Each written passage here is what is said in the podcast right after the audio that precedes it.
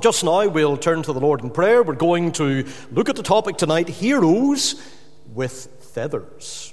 Heroes with feathers. So, we're talking about pigeons in World War. I. I know we have at least one pigeon fancier in the building tonight, so that really keeps me on my toes. For all I know, there are many more. And I'm sure to get things wrong when I delve into areas where I have never had any experience. But there we go. Let's pray. Heavenly Father, we call upon thy name tonight. We thank thee for uh, that wonderful peace that is brought to us there in song. And had it not been, we acknowledge tonight, had it not been for this man, the God man, the eternal Son, the Lord Jesus, then forever my soul would be lost. May it rather be found and kept in his great salvation, held on to by his eternal and massive security. It fit for heaven. We ask in our Saviour's precious name. Amen.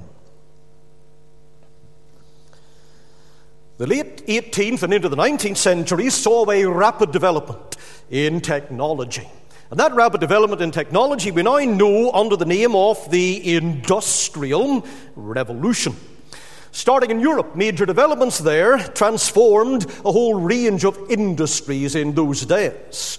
There was a growing exploitation of minerals. Coal and iron would have been especially important, as was the advent of the steam engine, and in ships and in trains, that was a vital development wasn't long before the military started to get in on this industrial revolution and harness some of the energies of these inventions.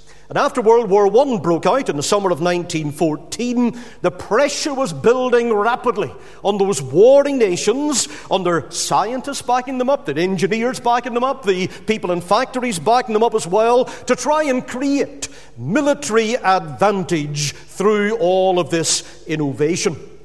These main areas were pretty diverse. We had trench construction, we had artillery and its targeting systems, we had the development of poisonous gases, we had submarines, we had tanks, we had railway guns, and aeroplanes as well. All of this fresh and new, just for World War I and that era.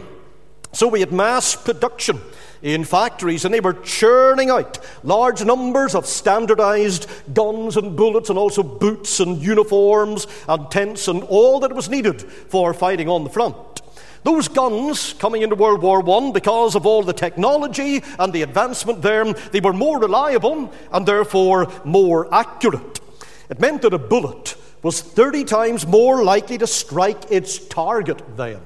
By 1914, the most widely used machine gun was the British Maxim, and that was capable of firing out a shocking 660 rounds per minute. That was absolutely revolutionary, and that was totally destructive. Developments in transport, they were also utilized and we had steel becoming standard for battleships and trains, and they were those trains quickly ferrying in battleships as well, large numbers of troops getting them in quicker than ever into those war zones. Advancements in the field of chemistry led to new high explosives then we have new artillery developed to be able to use the new explosive shells. And by the outbreak of World War I, a single shell weighing one ton, they could propel that more than 30 kilometres. However, they preferred smaller and more mobile guns as they had a better rate of fire with those and they could fire a shell once every three seconds. The first wars in which some of these new military technologies were put into play was not so much World War I, that came on a large scale, but they brought them in to some degree in the Crimean War, 1854 to 56, and then again the American Civil War, 1861 to 65. And what happened in those two wars, what they did with technology, it provided a taster for the complete carnage that really was the First World War trench warfare developed there. Frontal assaults against well defended positions led to massacres, as we only know too well when we think of the history of the Battle of the Somme, even the recent in- invention of the telephone back then, it made its way to the battlefield units. Soldiers were using that to order or direct the new artillery fire. In a conflict the size and the duration of World War I, communication was key. Sadly, technology for them. Man made communication systems back then were not always reliable and often failed. The telephone, the telegraph, not as reliable as the commanders in Europe would have liked. So, in an attempt to improve combat communications, the leaders of World War I turned to a much older form of communication. And that older form to which they turned was the carrier pigeon. Military historian Frank Blazich said when the United States entered the war, the Army Signal Corps boasted cutting edge technology and expertise, but it was also vulnerable to attacks. It could take down its wires and lead to the interception of messages. When the Army's chief signal officer, Colonel Edgar Russell, met with British and French signal officers, he learned about an alternative technology, the homing pigeon. And so pigeons were used extensively in World War I. The fact is that in many ways, pigeons, dogs as well, they were the unsung heroes of that First World War, the Great War. Carrier pigeons both the Allied and the Central Powers, they helped their respective commanders achieve a level of accuracy and also clarity that, believe it or not, they couldn't match by technology. Now we're thinking in our first main point tonight of the suitability of the pigeon, the suitability of the pigeon. Over the years, no other bird has had such close links with man, being so useful to him in so many ways. Over the centuries, pigeon served as a symbol, as sacrifice. We're talking dove here as well, source of food, and not least a messenger, both in the sacred and also in the secular fields. We have accounts going back into history of them being used for military purposes. Cyrus of Persia, we read of him in the Bible, book of Daniel. In the 6th century BC, he was using carrier pigeons to communicate with various parts of his extensive empire. In ancient Rome, we had Julius Caesar using pigeons to send messages over into the territory of Gaul, modern day France.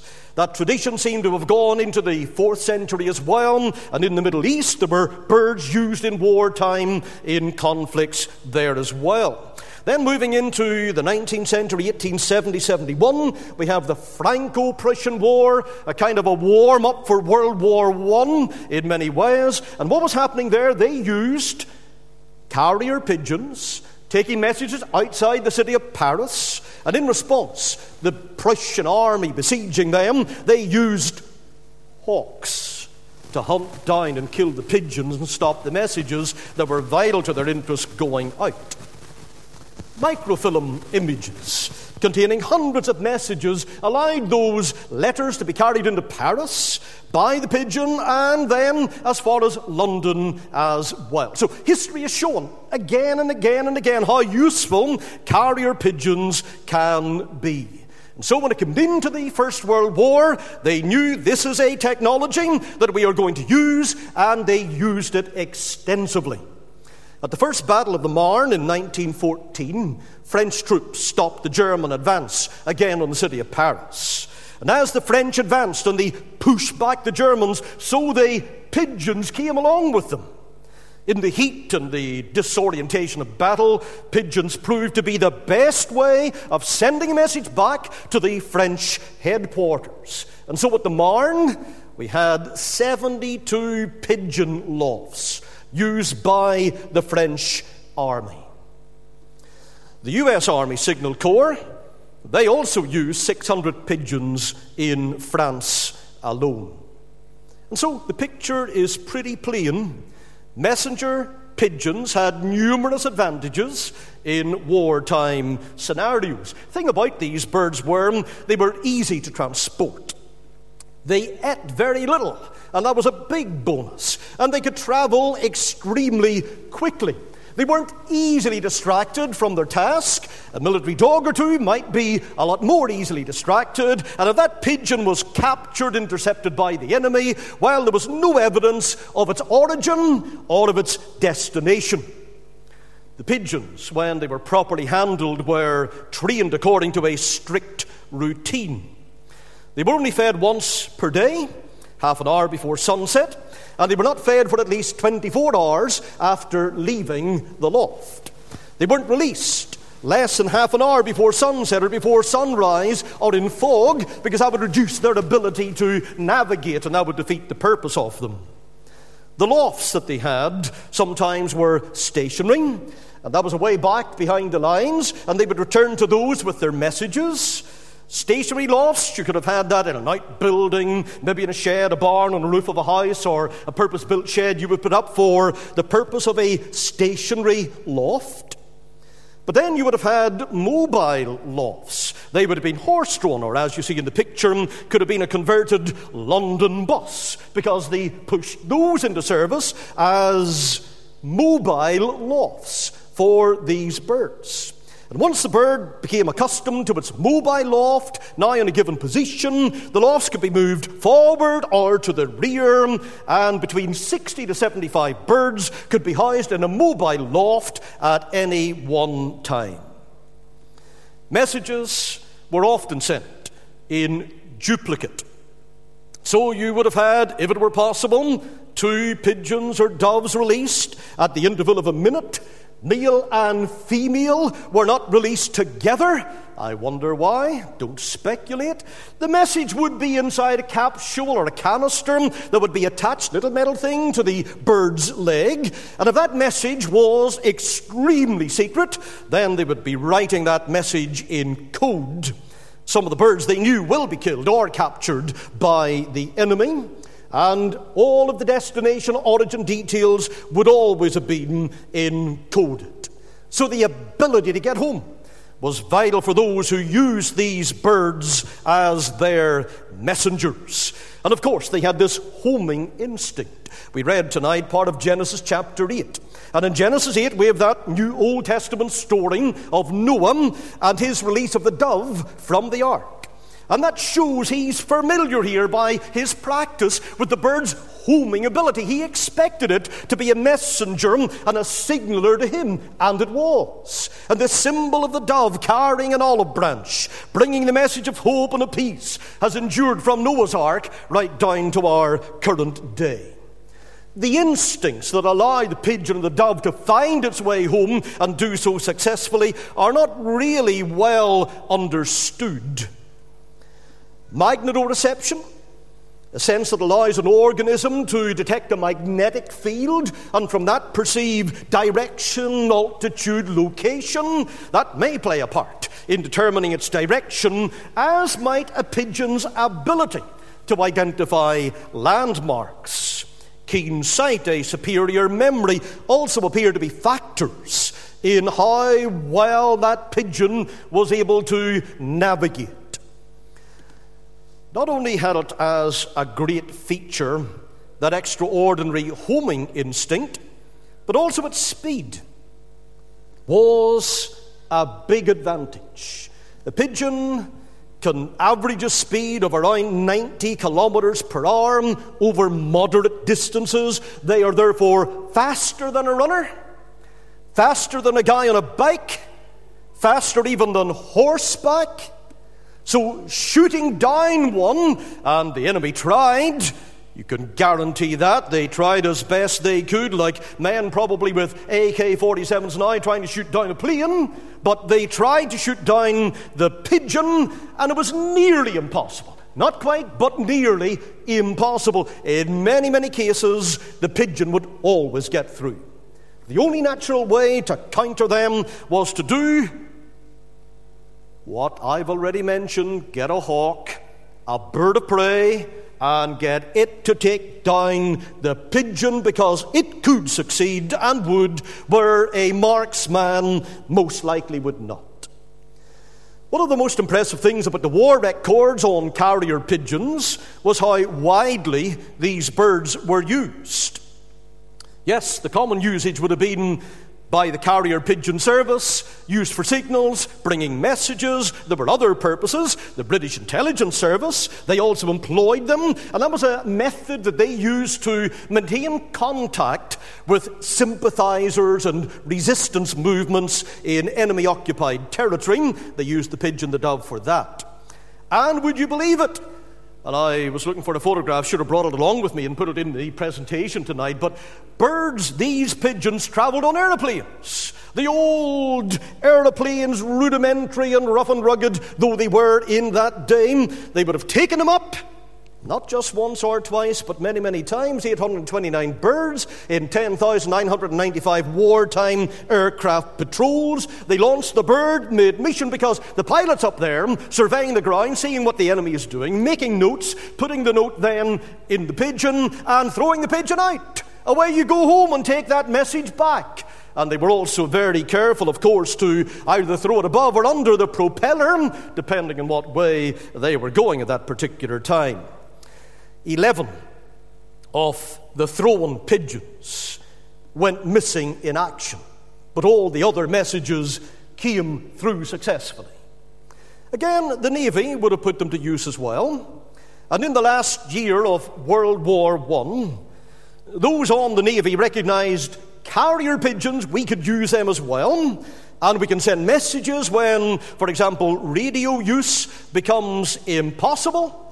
But not only that, Whenever a pilot crashed or splashed into the sea, the pigeon that he had with him could be sent back onto the mobile transport that he had. Tanks. I have seen photographs of people putting them out through tanks. And again, as the tanks are advancing and the infantry behind them, so the pigeons are going back with the information that they need. They were so suitable so extensively used.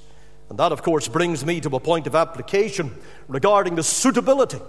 I'm terming it that. It's not a technical or theological term, but it's a practical one the suitability of our Lord Jesus Christ. How was he suitable? For us, for our salvation and redemption. He was suitable by means of incarnation. That is, he received a body, took on human flesh, came as a babe in Bethlehem. Why did he take a body? Why did he want that body? Well, he needed a body in which he could suffer and in which he could die, and God the Father provided that body for him.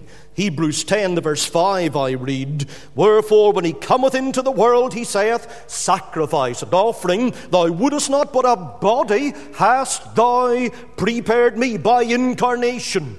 He was suitable for the work that his Father sent him to do, by inclination as well. Sometimes you can be sent on a job you don't want to do, and you're going kicking and screaming, refusing to do it. But our Lord, He was determined to do and delighted to do His own Father's will.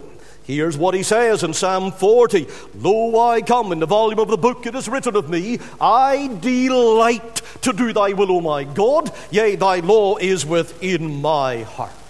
And then in Hebrews, the chapter 12 and the verse 2, we're told he is the author and the finisher of our faith. Who, for the joy that was set before him, how could there be joy in dying on the cross? Because he's dying for that people for whom he will shed his blood, who will be his for all eternity. And that was a joyous thought for the joy set before him, endured the cross, despising the shame, and is now set down at the right hand of the throne of God. As we heard Helen sing tonight, just suppose God searched through heaven and couldn't find one willing to be that supreme sacrifice that was needed, that would buy eternal life for you and me, had it not been for a place called Mount Calvary, had it not been for that old rugged cross, had it not been for the man called Jesus, then forever my soul would be lost, and so would yours.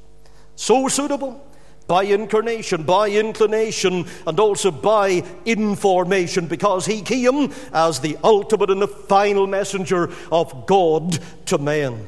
He brings to you and to me the revelation of God's mind and God's heart. In Malachi 3 and verse 1, Behold, I will send my messenger, he shall prepare the way before me. And then he talks of another, even the messenger of the covenant, whom ye delight in. Behold, he shall come. In the parable that we read in Mark 12 and the verse 1 to 9, our Lord is teaching about a man planting a vineyard, and then comes a time where the grapes and every the part of the fruit should have been there and blossoming and really fruitful. And he sends a servant, Go and bring me some choice produce from my vineyard. And they beat that servant up. He sends another one, they batter him. He sends another one, they murdered him. And so the owner of the vineyard resolves in Mark 12 and 6 having therefore yet one son he is well beloved. He sent him also last, last unto them, saying, They will reverence my son. But those husbandmen said among themselves, This is the heir. Come, let us kill him, and the inheritance shall be ours. The final messenger, they killed him. Then what did this wicked old world do to our Savior, the Lord Jesus Christ? God's final messenger to our hearts, they killed him. There will be no other voice. God from heaven says, This is my beloved Son in whom I am well pleased. Hear him. If we don't hear him and how he's revealed to us in the Holy Scriptures, we'll not have another communication. John 6 and 63, our Lord said, The words that I speak unto you, they are spirit and they are life. Are you listening to his voice, paying attention to his Son? He is so suitable as our Savior, our Redeemer, the ultimate messenger of God to man. Suitability of the pigeon, the sacrifice of the pigeon, and don't panic.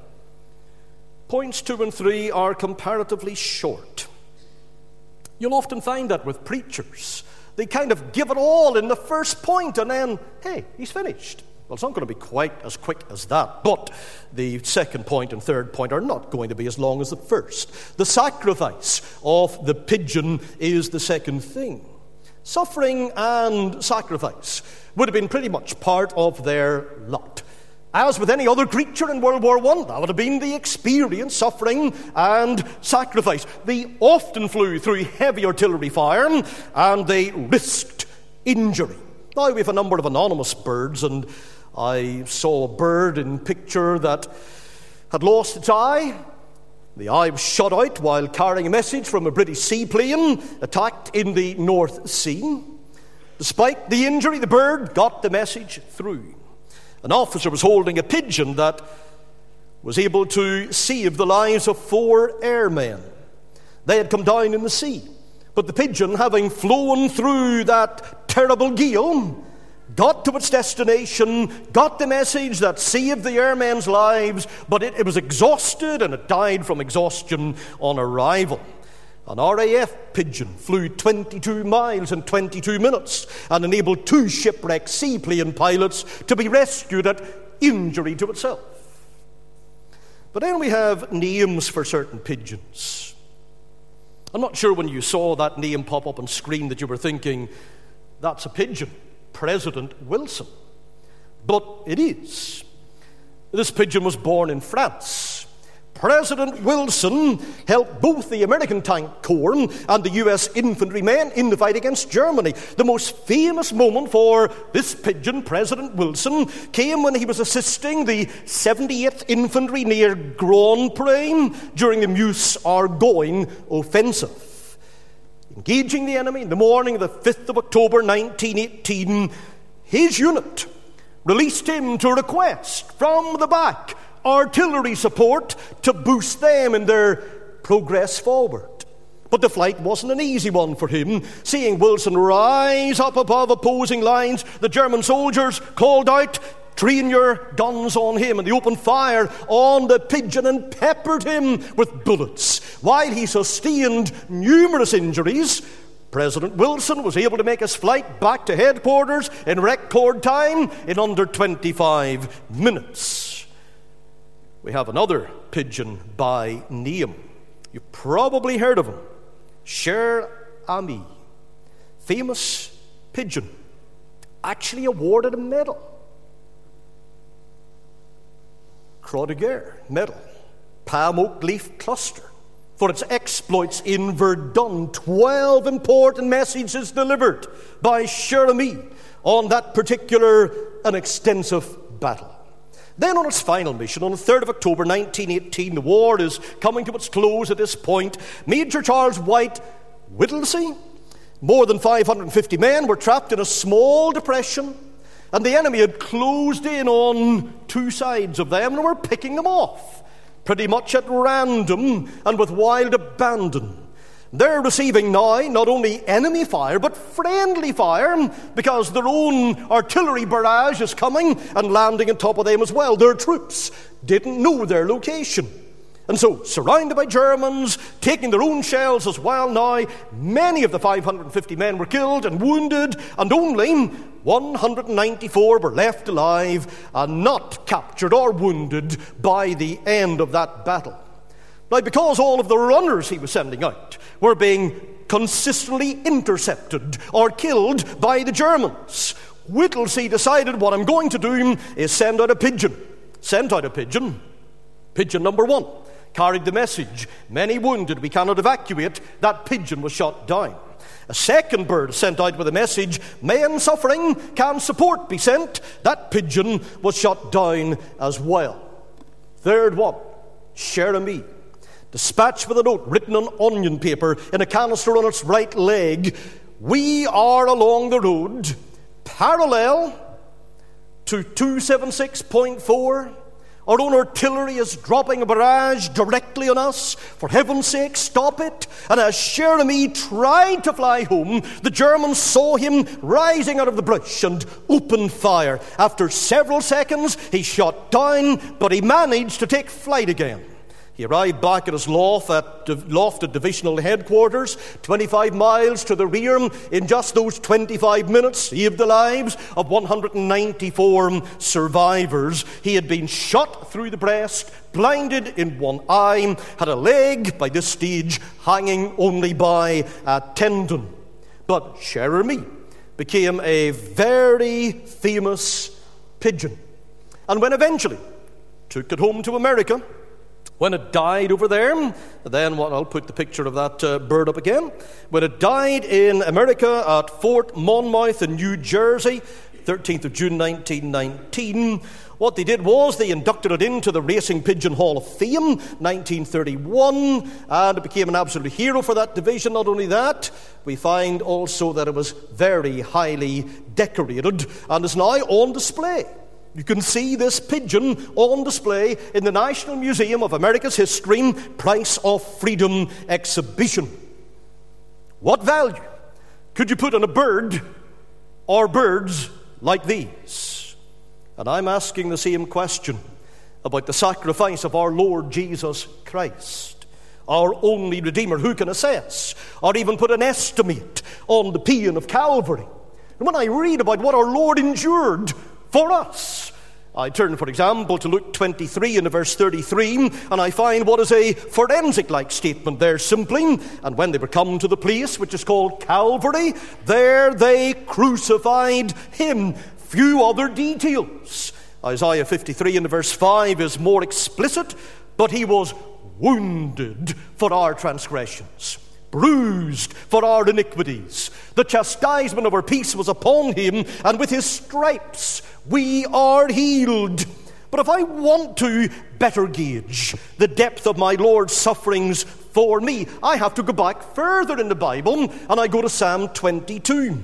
And there I've details in prophetic and picture format, and they're pretty gory and grisly.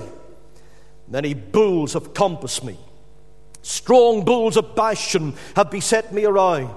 They gaped upon me with their mouths as a ravening and a roaring lion. Then he cries, I am poured out like water, all my bones are out of joint, my heart is like wax, it is melted in the midst of my bowels, my strength is dried up like a potsherd, my tongue cleaveth to my jaws, and the agony, I think we can get the lines of agony coming through there. And he goes on to say, For dogs have compassed me, the assembly of the wicked have enclosed me, and then that line that you'll be familiar with. They pierced my hands and my feet. However, in spite of these still minimal details, when we add in the huge component that we can't possibly calibrate, what did it mean for Jesus Christ on that cross to bear the burden and the penalty of my sin?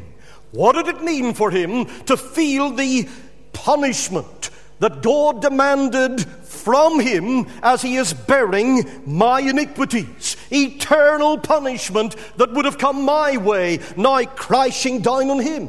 What would it have felt like to have been abandoned by the Father?